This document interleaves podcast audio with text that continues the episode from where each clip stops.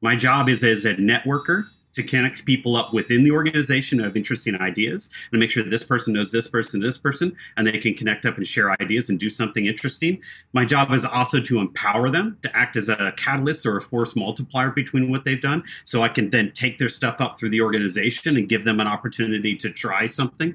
And my job is also to connect them to the outside world, to keep an eye on the trends that are happening out there and keep that stuff going in. So my job is to be hyper networked and to find exactly those people that you're talking about and try to do what I can to empower them as much as possible. And I do think that there is a really interesting both mindset and skill set that sits within people who have design technology skills, that they are seeing everything out there in the industry. They're seeing the things that are within our firm and seeing the opportunities to change something, and they're wanting to act on it. They just have to be given the support, the career paths to do it, the audience, assisting them in communicating that stuff out there, and amazing things will happen.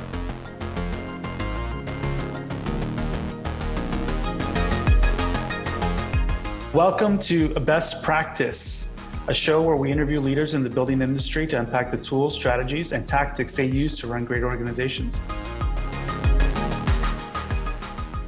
Today, so excited to be joined by Shane Berger of Woods Bagot in a conversation about how to increase the impact of digital culture. Shane is an internationally recognized leader in the advanced use of technology in design and user experience for the built environment. As a principal of Woods Bagot, Shane directs the vision centered on technical innovation and leads a global design ops team dedicated to researching, developing, and applying new models of design and delivery to projects. He has lectured widely on a range of topics, including design computation, B I M, digital fabrication, building performance, V R, A R, smart buildings, and digital culture and experience. And with that, love to welcome Shane to the show. And also, as always, uh, Chris Morgan from the Monograph team. Thanks, Shane, for joining us. Hey there. It's nice to see you. Cool. So I think it's a good place to start with your perspective on practice today. I'd love to get your, you know, someone that's been in the industry for a while, tracking changes, and especially sort of on the forefront of those changes, always looking towards like what's upcoming. What are the things that you've noticed are interesting evolutions in the past kind of uh, five years even um, that are probably pointing to where like the next five to ten years are going to go? It might be helpful to give a little bit of perspective about where I came from, where I started off with. I was one of those many kind of computation people during the two thousands into early twenty tens who kind of was brought in on a regular basis as like a hired gun. I helped them get things across the line. I helped win competitions. I helped things get fixed. If there was a bit of complex geometry to get figured out because they weren't sure it was going to get built, I jumped in to do that. And for me, what it started to develop was a perspective that we needed to be in a position where we were always looking for better ways to deliver our work, that the tools that were handed to us, the processes that we had, in some cases, the cultures that we had, were not conducive to delivering work as we progressed into a more digital-based future and what the clients in the market was actually demanding. And what it started to do for me is it started to put me in to a perspective of where I started to better understand the context in which design technology operates, um, the kind of relationships, the connectedness, the processes, the patterns of all the systems at which we operate. So what I think is really quite interesting is that I've started to see in a number of firms, and even some of the startups happening out there in the market, are moving beyond that sort of computation mindset as applied to purely geometry and maybe analysis. There's definitely that there, but they're really starting to tackle some of the problems around process, people, and culture, which I think is much more interesting and is where we need to be spending our time. So they're not just handing you a plugin and this plugin's going to make this easier for you to do. That, you know, that that's very much early days, in some cases still the current of what you see within Grasshopper and Dynamo and others, but they're starting to think about how new process models might then even lead to new business models. And that's where I'm starting to think about what the Hypars and the others of the world are doing in that space, TestFit, everybody else, about some new services and new ways of thinking, and then how that starts to manipulate then how a firm is structured. Now, I think one of the things that worries me a little bit is that we, we're sitting in a spot within, I think, the architecture industry where I think we have two big things that stand out for me as, as issues that worry me, things that I've not seen quite catch up over the last five years, even though that train's coming, or in some cases it's going. And one is more short-term, one is more mid to long-term. And, and the, the first one that I've seen that's happened out there, and in my perspective, is that practice is um, at risk from an operational perspective because we are unable to properly leverage our talent. We're not investing in our talent the way that we necessarily should be. Um, we're not looking for opportunities to automate commodity-driven tasks in order to open up opportunities for non-commodity-driven tasks.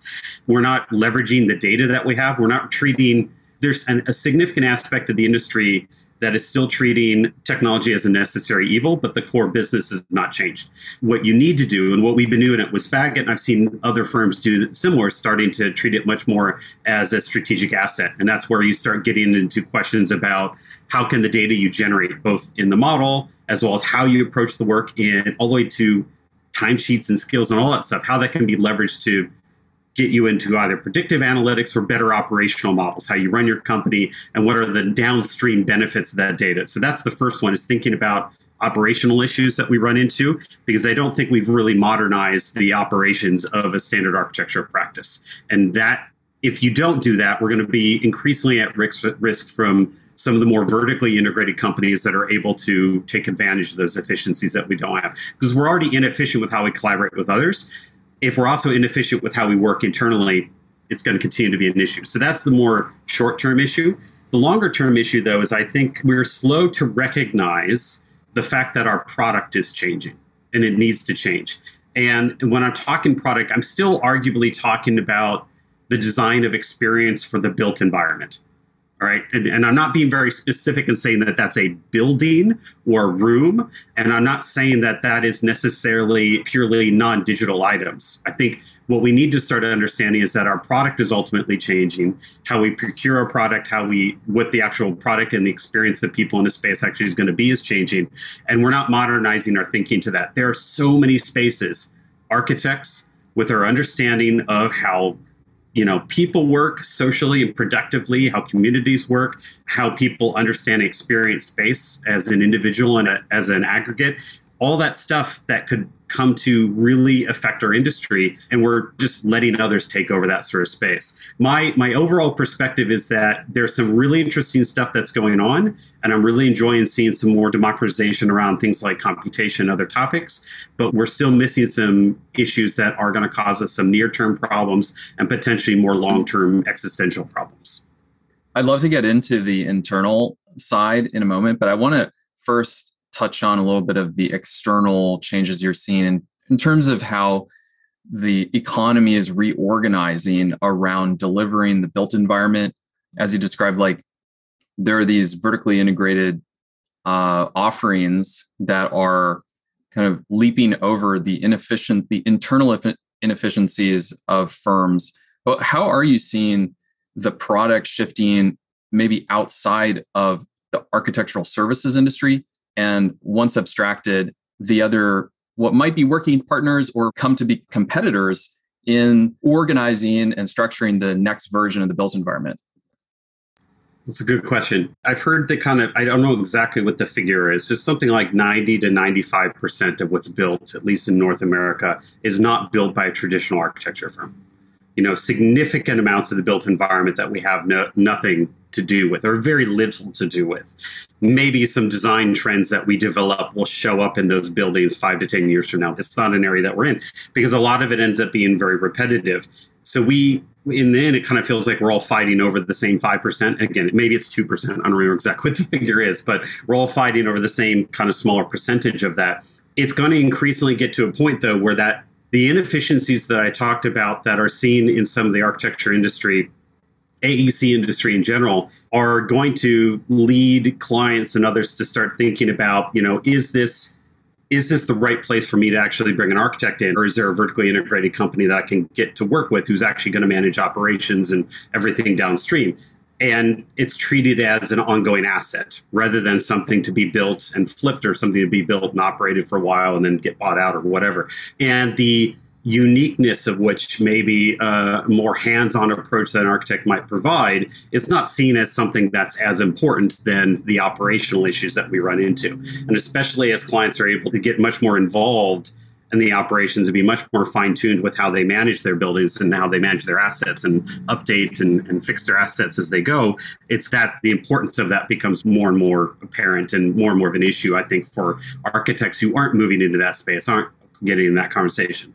I don't know that I could necessarily name specific kind of market players that I, I, I would look to in that sort of space. And we've all seen some of them that we've all been, you know, lauding for years and then completely fall apart. You know, over this last year in particular, we've seen some notable names in that sort of case. I think the thing that really stands out for me, though, is that our I, we've been finding that our relationships with clients are different than they used to be.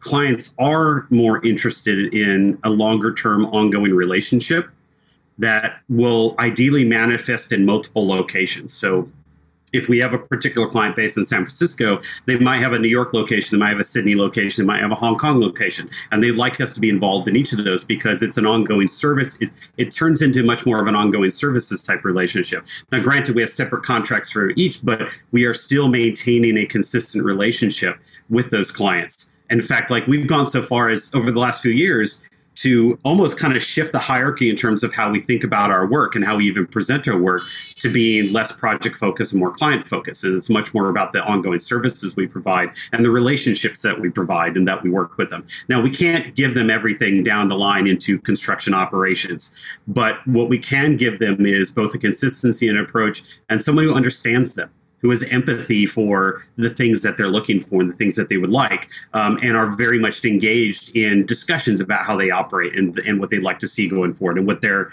what their customers or what their the employees would like to see. So I would say that within our practice, we've definitely been seeing a change in our relationship with our clients to much more of an ongoing services type model. We still obviously have all the same one-off projects that any firm would have, but there's an increasingly amount of consistent relationships with some bigger players in the industry that way. This whole focus on like the client side is really fascinating. And I think looking at how the space has developed, especially with these verticalized players, I think if you just look at the culture of how we consume things today and the tools that we use today, fundamentally, all the abstract, all the work behind the abstraction of the value we're being provided is to improve end user experience, the client experience, ultimately. So when you look at the, you know, the WeWorks of the world and some of these others, yes, there's a lot of abstraction happening, a lot of work happening to facilitate the delivery of a project. But at the end of the day, the person on the other side of that doesn't care how it was done. They mm-hmm. care very little as to like what the pro- the nuts and bolts of how you got there. In the same way that like, that's the kind of the, the reality bit. How would you organize, like when you talk about operations, are you looking at it from that perspective ultimately? Like, is that the drive, the thrust of it at the end of the day is for the client experience? Yeah. So I think the key thing for me is, so the client's not interested in how we've done it behind the scenes, but they are interested in how they've accomplished it with us. What was that partnership like? What was that journey like?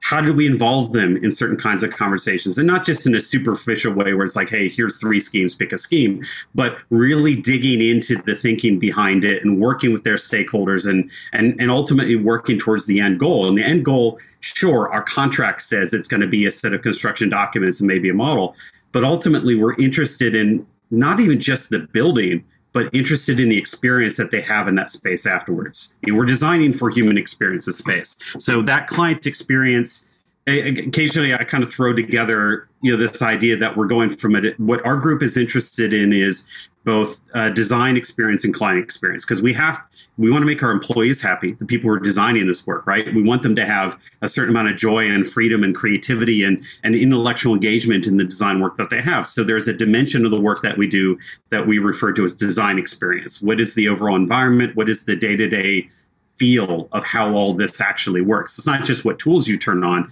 but how does it feel as part of the whole ecosystem?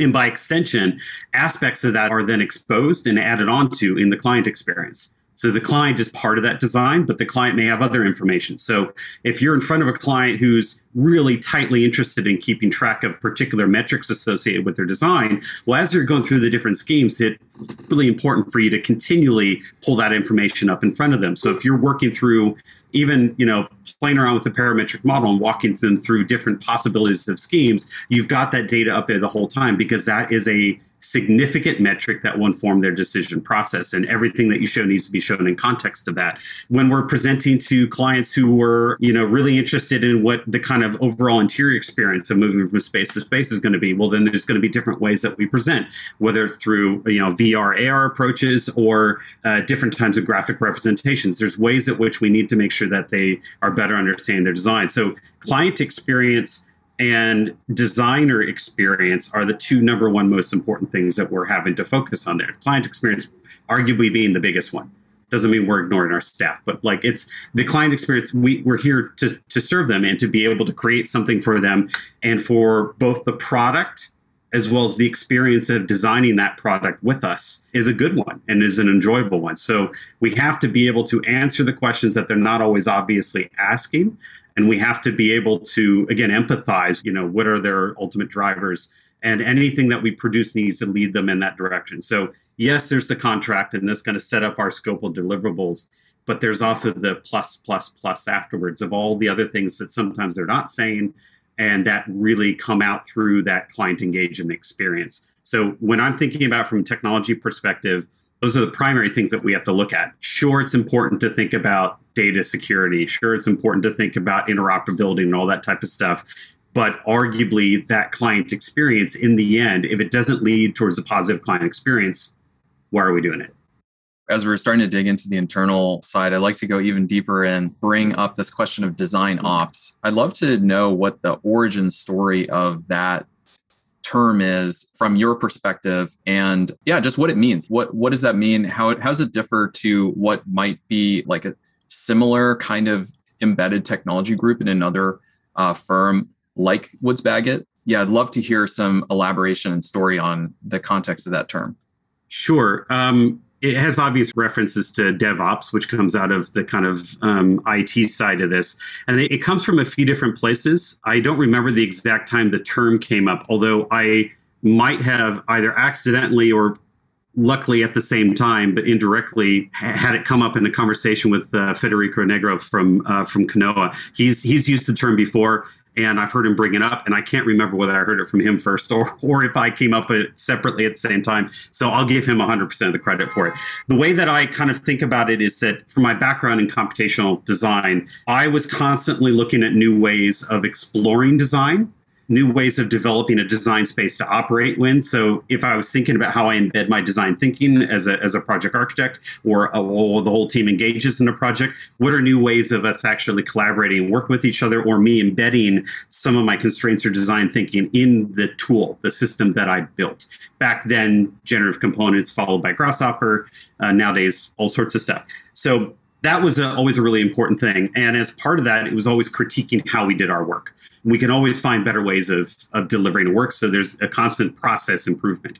So as we started to think about this a little bit further, there was always felt like there was a disconnect between that sort of fundamental computational thinking that happened at project level and what happened across an entire firm as the larger ecosystem of tools where you've got Rhino and Revit and everything else in the mix. It felt like there wasn't quite that same sort of mix. It was like you've got these two camps and then little bits of tenuous connections between them, and then that was about it.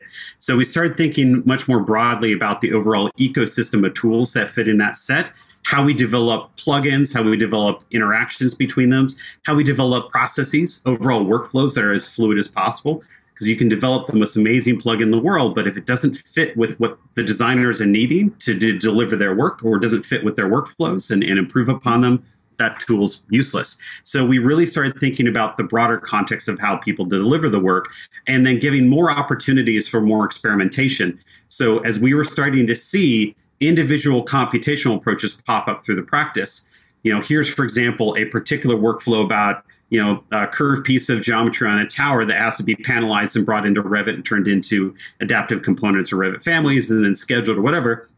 Well, we see those sorts of patterns pop up and think, okay, well, we need to have a workflow or tool that enables that. That's just one of many examples. So that's the first dimension of it, is to say, let's scale up what we find in computational approaches to develop a broader ecosystem based upon patterns that we see. And that involves bringing our own software developers in, partnering with other companies and other people, thinking beyond just like single companies to solve all the problems, but much more into a broader ecosystem.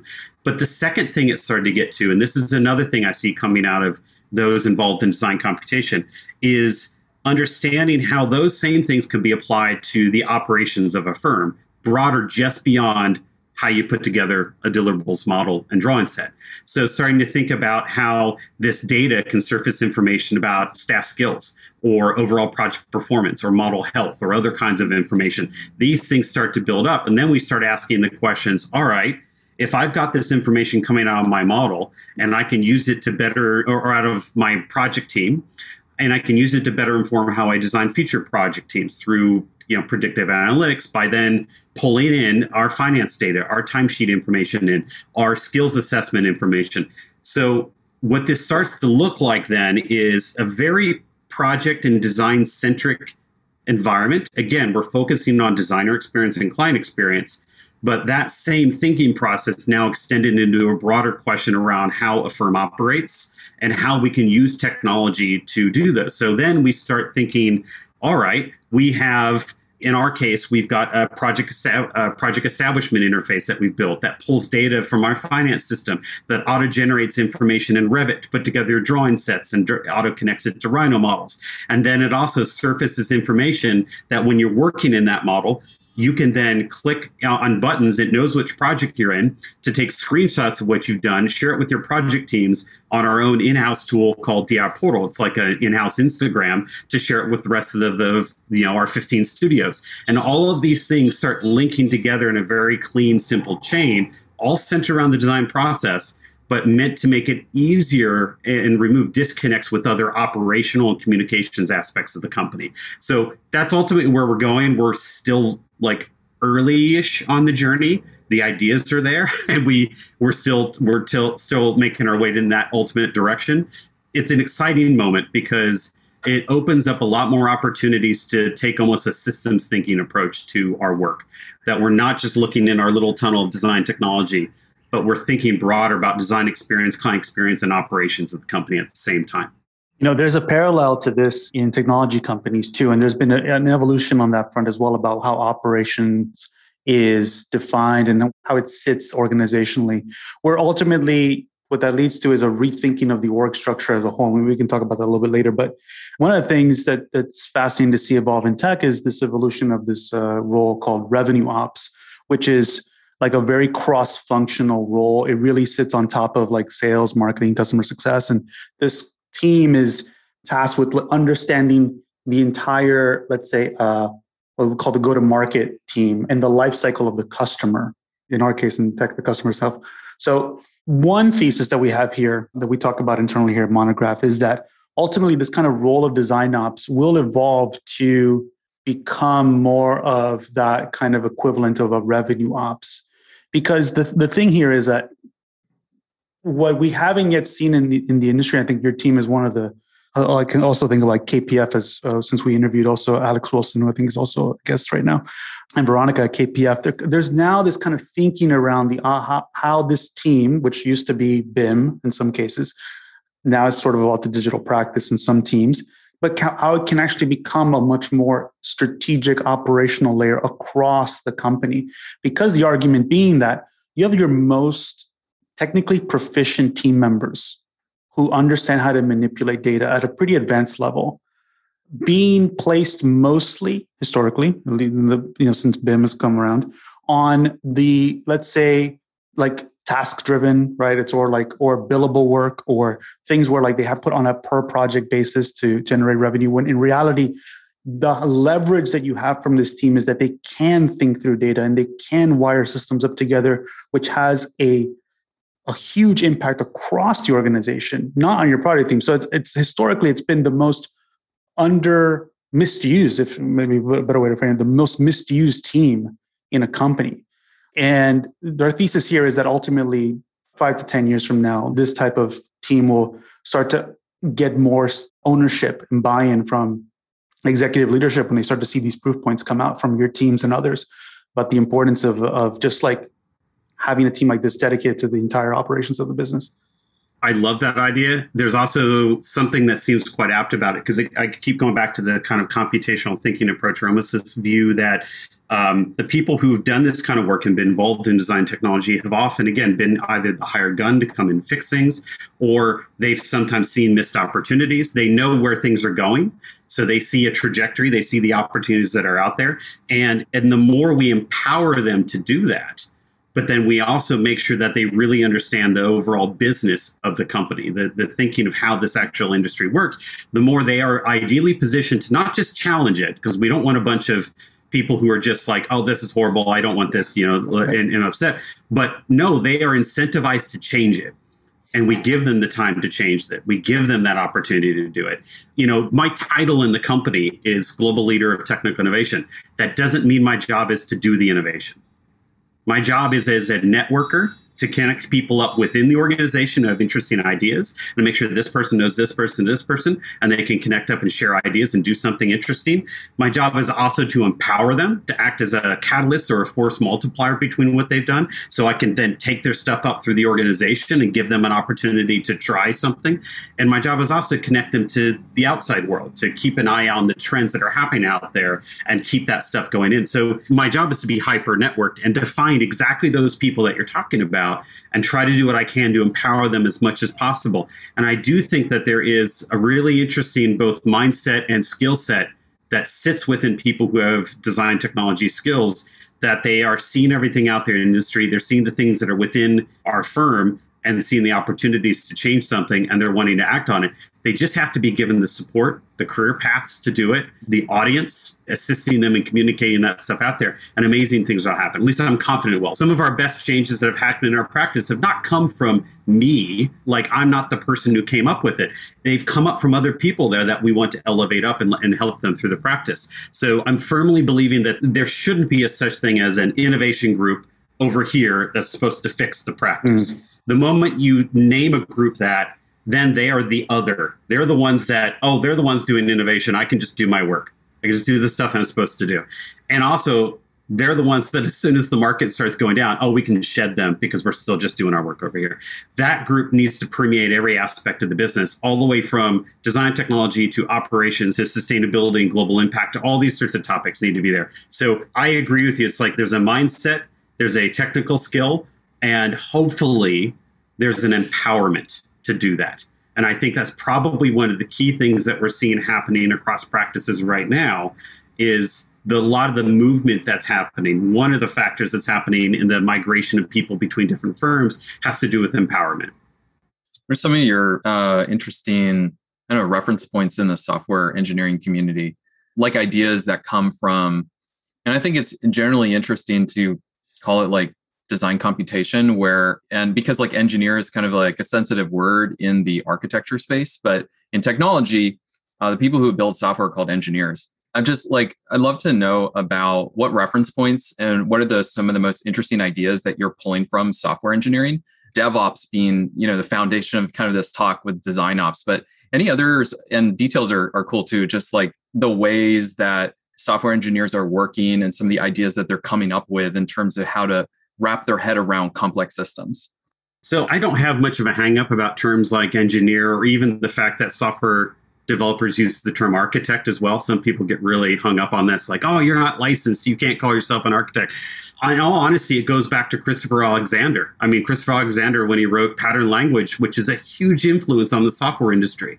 A lot of the foundation, and people reference him all the time in the software industry. Architects are kind of like, oh yeah, I had that Pattern Language book when I was in university. It's on my shelf somewhere. So there's a consistent origin story. You even look at, you know, people like Richard Saul Wurman and others who, again, were architects, were heavily influential on data, on analysis, on or how we, you know, think about urban environments and data and software development, all that stuff. A lot of it starts from kind of a very similar starting point. So it's interesting now that we are seeing a lot more companies in design companies are looking towards those models. So to your point, they're looking towards how do you organize teams? So like one that came up that we are, we're continuing to look at, I would say we haven't properly done it yet is looking at things like the Spotify squads approach, specifically with how we're organizing possibly our technology teams. We're done a little bit like that, but we're starting to pull ourselves together, especially as we're starting to think about the concept of guilds, people who have some consistent skills and interest areas and sharing across the groups. We arguably have three software development teams in our company that are under three different orgs of the company, but those groups are starting to share a lot more in terms of their skills, but each is in charge of their own product line. Um, so we've kind of found ourselves in that direction. We've been learning from that. The other one is just the overall agile software development process. I run, you know, I run our team in agile processes. So we've got a mixture, depending on the project, between uh, Kanban and Scrum. Uh, we have some projects that are doing proper sprints. We go through when we do um, our regular showcases and retrospectives. We go through, we set out our user stories. We kind of organize our sprints. We kind of manage the sprints through. And I have a sprint manager working on some of those projects through. And we have other groups that are a little bit less directed, but where the Kanban approach works really well, especially from a transparency perspective of who's working on what and how are we getting down the line towards meeting our ultimate goals in the roadmap. And, you know, we have regular kind of catch-ups within with the team using that Kanban board. So some of that's learned from both agile and lean. You know, the some of the concepts around lean manufacturing, like the approach around continuous learning, uh, around things like the Gemba walk of actually getting in with the project teams and understanding what they're doing on the floor in order to better understand their processes. So we've been trying to pick up more of that within our team itself.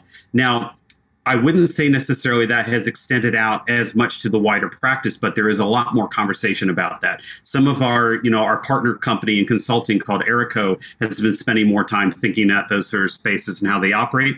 But even within some of the architectural teams, we've been having conversations about organizing around kind of an overall agile approach using tools like, you know, Jira and such like that for those teams to operate in. And one of the main reasons why we've been looking to do that is to address some of the operational concerns that we seem to have. A lot of companies seem to do a relatively good job of setting up the overall operational approach and project delivery approach down to like a certain level at what it hits project manager level. This is what a project manager is supposed to be delivering. We run design reviews at this sort of frequency. You know, there's stakeholder engagements at these points and we have certain kind of internal processes.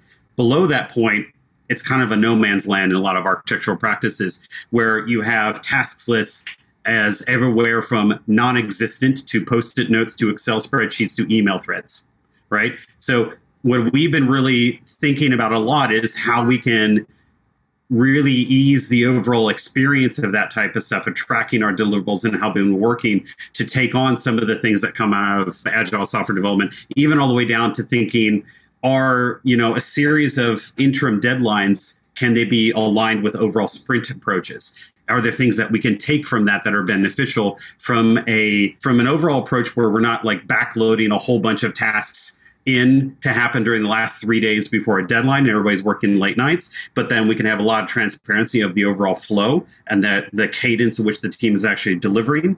There's a lot of ideas that happen in there, but I can't say that we've necessarily done them yet. We're just at the kind of early stages of exploring uh, what those opportunities are. At that level, at the kind of like project level, what are the other opportunities maybe? So you mentioned cadences, which is a term near and dear for us here too, and with uh, other previous guests that we've had on before, um, where they like they look at operational cadences. Uh, I think of uh, uh, Shane Balcom at, at Rossman Architecture, who talks a lot about that, about setting up like routine check-ins on a quarterly, week, uh, you know, all the way down to like a weekly basis. And, and this idea specifically, which I think is important, which is like the idea of a one-on-one with team members, which is a managerial tool, right? But it's mm-hmm. a very highly effective tool. How has that evolved over? I mean, are there still opportunities to, to change the way that the idea of mentorship kind of lines itself up with one-on-ones? But you talked a little bit about like finding those people within the organization and bringing them up. You might not have awareness through every single, because Woods Bagot is really huge. What other systems are there in place that help to provide those kind of feedback loops on a regular basis on, you know, other cadences, I guess, from a managerial perspective? So there's a few things I've been doing within our team.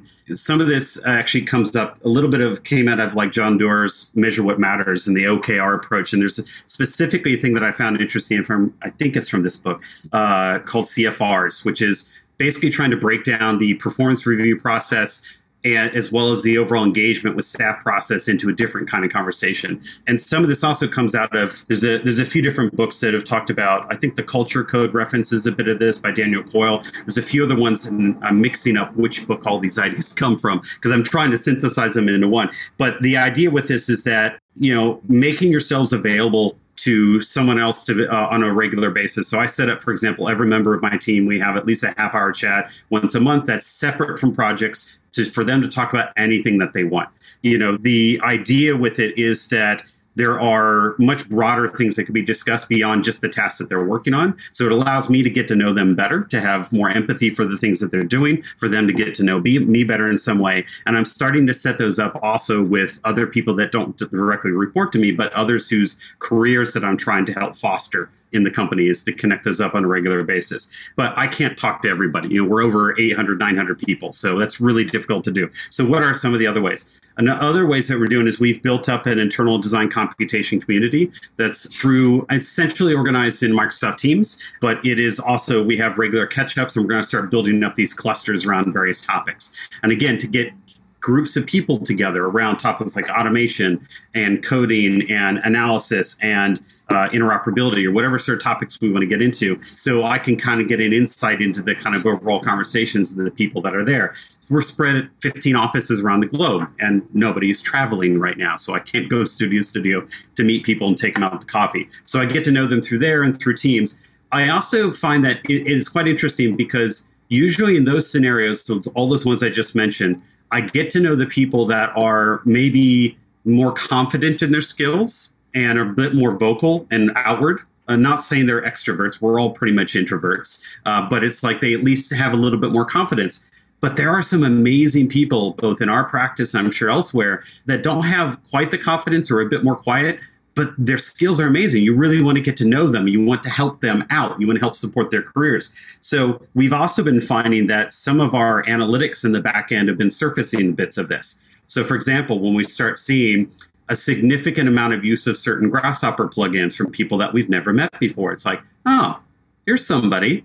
I should maybe reach out to them and figure out, you know, find out what they're doing. We'd like to learn a little bit more. Would you like to learn something? Those sorts of things have been popping up where we find that there's occasionally people that come out of the woodwork that we weren't aware of before, simply because we're trying to use these analytics to help drive skills and learning and development across the company. And that's allowing certain amounts of things to pop up at that point. Some of it also comes out just through, you know, various internal lectures and knowledge sharing sessions where people will pop up that we haven't met before. I, I would say, as I've been looking at my career over the last ten years at Woods Bagot, um, it is the one area that when I first started here, I very much underestimated as to the importance of it and didn't invest near as much time as I should have. Over the last probably three to five years, it has been increasingly a bigger focus of my time. And I would say more of my time is spent doing that now than any other single one topic, because it's more important for me to get to know the people, to help them do their jobs, help them with their careers, help connect them up with people, and to get inside their heads in some cases and help get that stuff out through the company to, to share out across our global studio. It's more important for me to do that than it is for me to engage in a project myself and do actual work on that thing itself. Uh, because um, that sort of emergent culture of networking is self-perpetuating. It will continue to build on itself and help build up in the company. The other thing that's amazing about that, I think oftentimes people look at productivity solely as maybe a function of skill set, expertise, and whatnot, and they discount the state of the person mentally or like psychologically, right? And they discount the fact that like people might be going through shit at the end of the day, or they they don't or they don't get that feedback necessary to improve or whatnot, right? And I think what you're recognizing too, and it's becoming more apparent, is the importance of touching base with people on a regular cadence has a huge impact on likely performance, engagement, and all these other things that we, and, and their career ultimately, right? The yeah. fact that like most firms wait for the traditional feedback in an office is like maybe six months, more likely a year to get an yeah. annual three sixty, if that, review, right?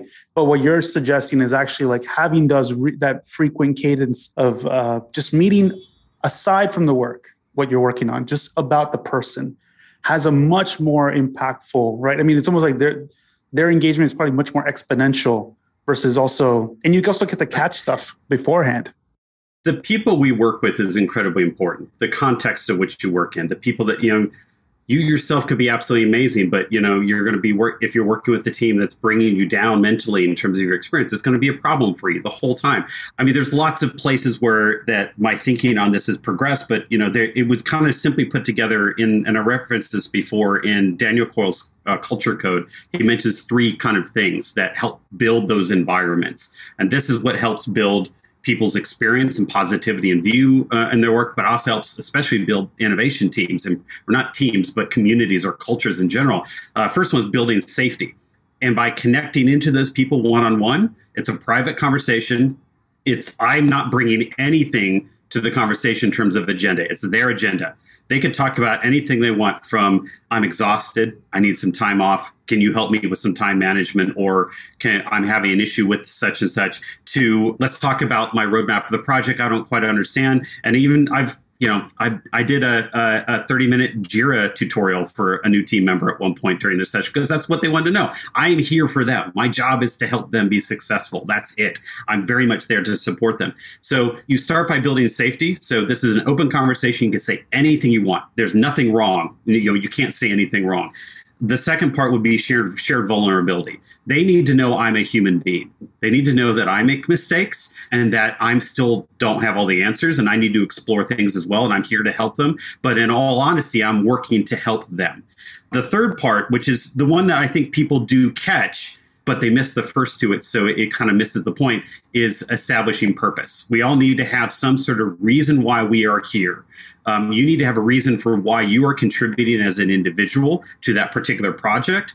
If you start thinking that your purpose needs to move beyond a project to be in a mar- you wanting to make a broader impact across a practice, which is absolutely something that I did in a previous firm, and part of the reason why I left the firm is I lost the opportunity for that purpose, then, well, I want to know that and I want to help you with that. And so establishing a purpose and an alignment between that purpose and what we're looking for in the company can be really helpful that way.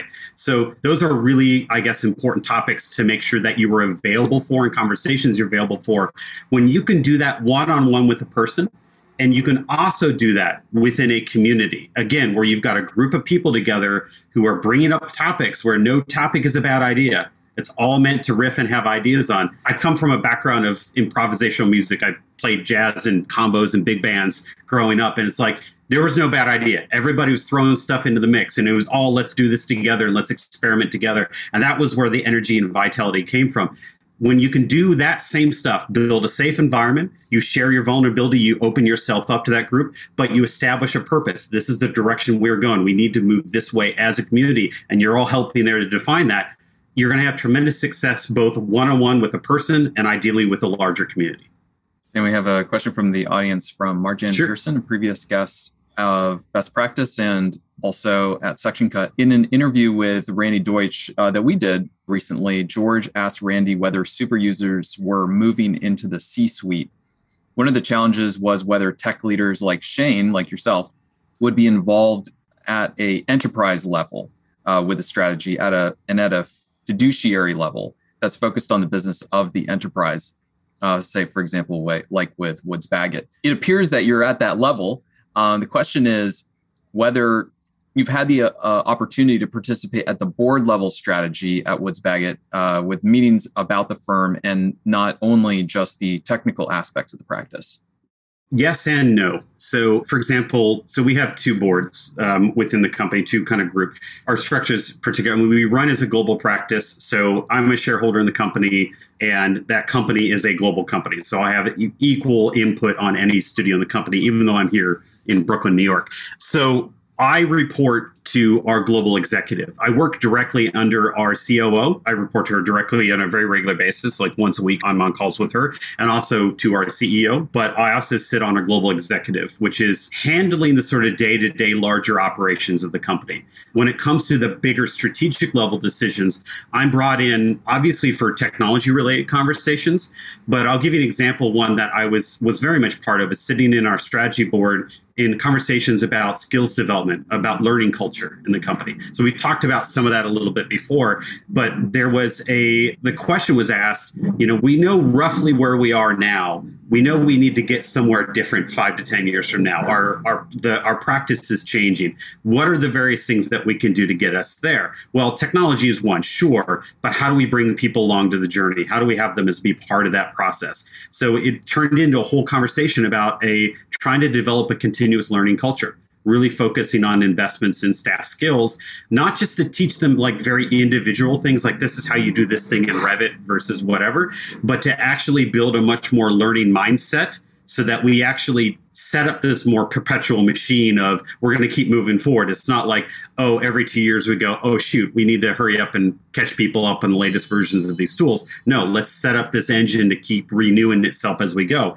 So I was heavily involved in those conversations that resulted in a global capability skills assessment across the company. We're setting up an entire like learning approach to go along with this. It's turned into a broader conversation about how does the data and information about that help inform us then uh, helping people in their career paths and their professional development? Do we bring in their yearly performance reviews or maybe their monthly you know, C F Rs? Do we bring that up and make sure that we are helping foster them along in that journey? Um, Does this give us an opportunity, for example, to highlight people who say they want to learn something or want to try a new sector out, that when we're resourcing a project, we look for people who are hungry to learn something new. We say, let's bring them on that project. So I say yes and no, because yes, it has helped me to move into a few spaces that are one or two steps removed specifically from what might have been the tight definition of design and technology in the company, design technology and technology in general in the company. No, in that there are some broader discussions that I'm not as involved in, but I do get pulled in from time to time for that. There are other examples of people in similar positions to mine. I think of people like Alex Pollock, who's a, a C T O, and uh, you know Corey Bruger and a few others who are also a C T O, who are involved in the same kinds of positions. I do definitely find that per Randy's point and what was brought up by the person who asked the question, there are more people in positions like mine who are fitting into those strategic positions and are helping set vision for the company and are involved in those conversations about where the company is going in the years forward. Shane, as you interface with manufacturing, like so on one end, you have this um, software engineering kind of interface between that and architecture with computational design. But when projects come into the real world, conversation that's been going on for so long is like, when will construction become manufacturing? And when you do see, when it does kind of feed into manufacturing a bit with the most advanced work that you're doing and the most advanced fabrication that you're doing, what kind of ideas are you seeing in contemporary manufacturing that are most interesting to you and um, inspire you to either tap into and how they work, or try to bring in those ideas and how you run the practice at Woods Bagot? That's a good question. We've had just a mix of effort in different studios in our company and, and different projects to get into the whole industrialized construction conversation. Some of that is centered around singular projects where we've developed a relationship with a fabricator and have just tried to have a very clean workflow and engagement. So we You know, we learn from their constraints and their opportunities and what they're building to bring that stuff forward. We've also gone after some partnerships with some companies who are not quite vertically integrated, but but have a few steps along that chain and are very specifically looking at products. We've advised them on some of their products and how it could be used. It hasn't really turned, I guess, into a more formal ongoing engagement. So it's something that I think we're still relatively new to. I think the thing for me that I'm hoping we're going to get out of this as we go forward, and this is something that's increasingly becoming important to us, is thinking about the opportunities for uh, the overall kind of industrialized construction approach and the kind of new mo- modes of manufacturing, specifically to cut down on waste um, and overall carbon footprint of our construction processes.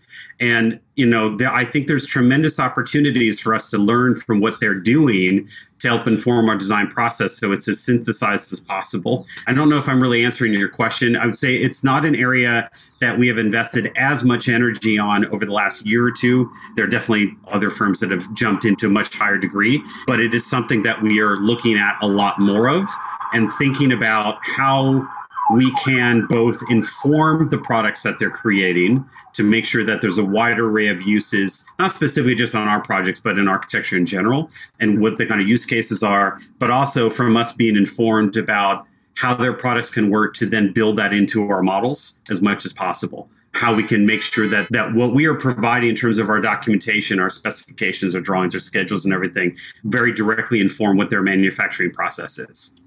What would you say, you know, design computation has been going on. It's been going on for a little while, while enough to say that there are some technologies that have really become stable, where even, but still in the industry, you might have people who are almost like two generations behind on stable technology, at least at the higher scale, like the scale that Woods Bagot's at right now. What is that technology that's pretty much become table stakes in the past three years or four years that may have seemed like very disruptive about ten years ago?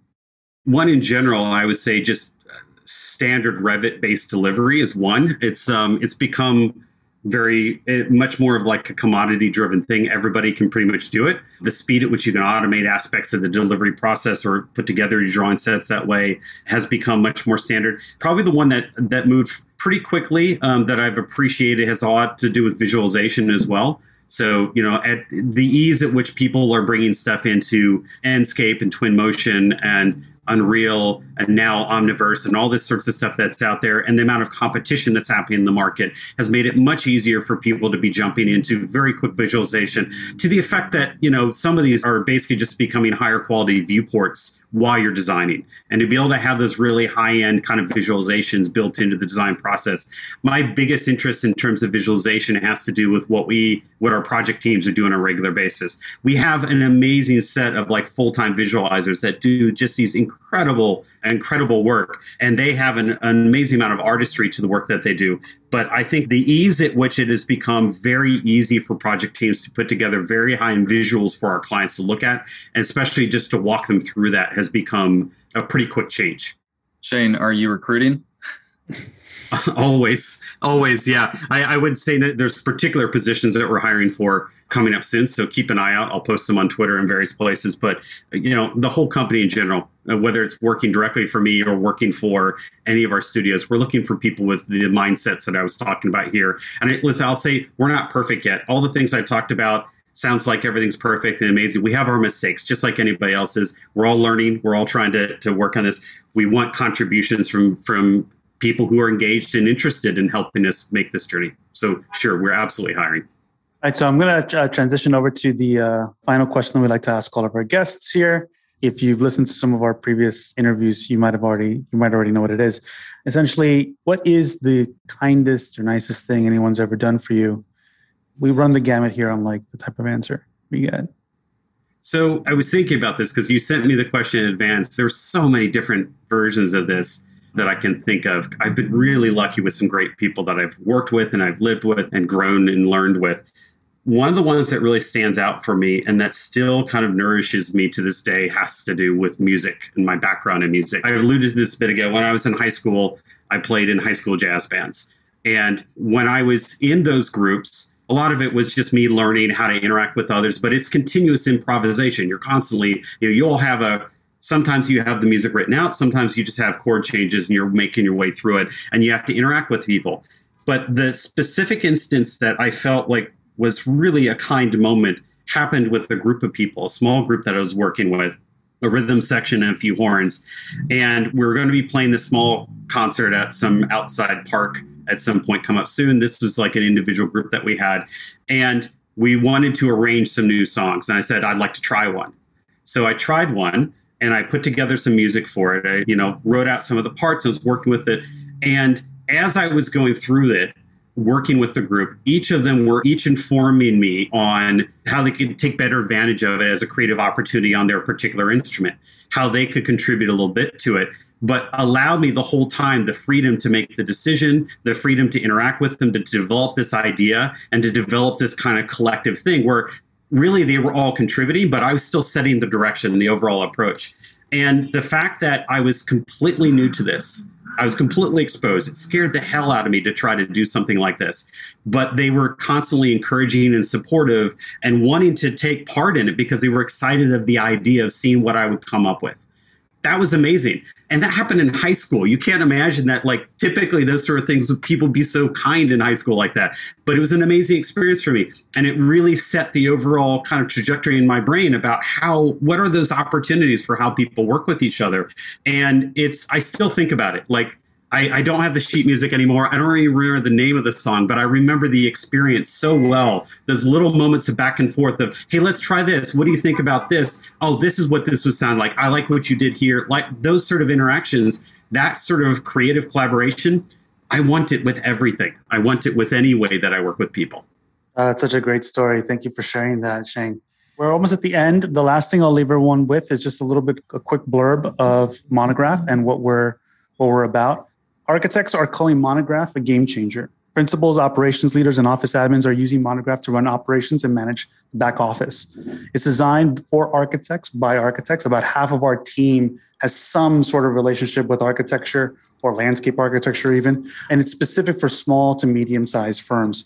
Monograph customers are reducing their Monday morning staffing meetings by five X. I mean, they're going from several hours on a weekend sometimes, where all the way to just having a real-time sync with their team, all the way to looking out six months out at their billings to plan when they need to hire and when to bring on new projects. Try it out for yourself. Uh, you can start a free trial today at monograph dot com or book a one-on-one demo with one of our excellent experts. We'll add a link to the chat there. Shane, thank you so much for joining us. It's a pleasure. We got to have you come back to dive more deep, and maybe a year from now, or maybe at Section Cut, our coming event, to kind of unpack some of the, uh, maybe in more detail, some of the operational things you've learned uh, over the years. And oh, as always, thanks to everybody that joined us and to Chris Morgan, my collaborator here. Cheers, everyone. Thanks, everybody. Good to see you. Thanks Bye. a lot. Thanks, everybody. We just dropped a, uh, a link to follow Shane on Twitter, uh, where you can continue the conversation. Everybody, as always, very much appreciated. Thanks. Thanks, everybody. Bye. Hey, it's Chris from Monograph. Thank you so much for joining us here. At Monograph, we're building the number one practice operations platform for small to mid-size architecture firms. More than two hundred practices are using Monograph today to run the business side of architecture. You can start a free trial today or watch a live demo with our C E O, Robert Ewan. Get started at monograph dot com. That's monograph dot com. Talk to you soon.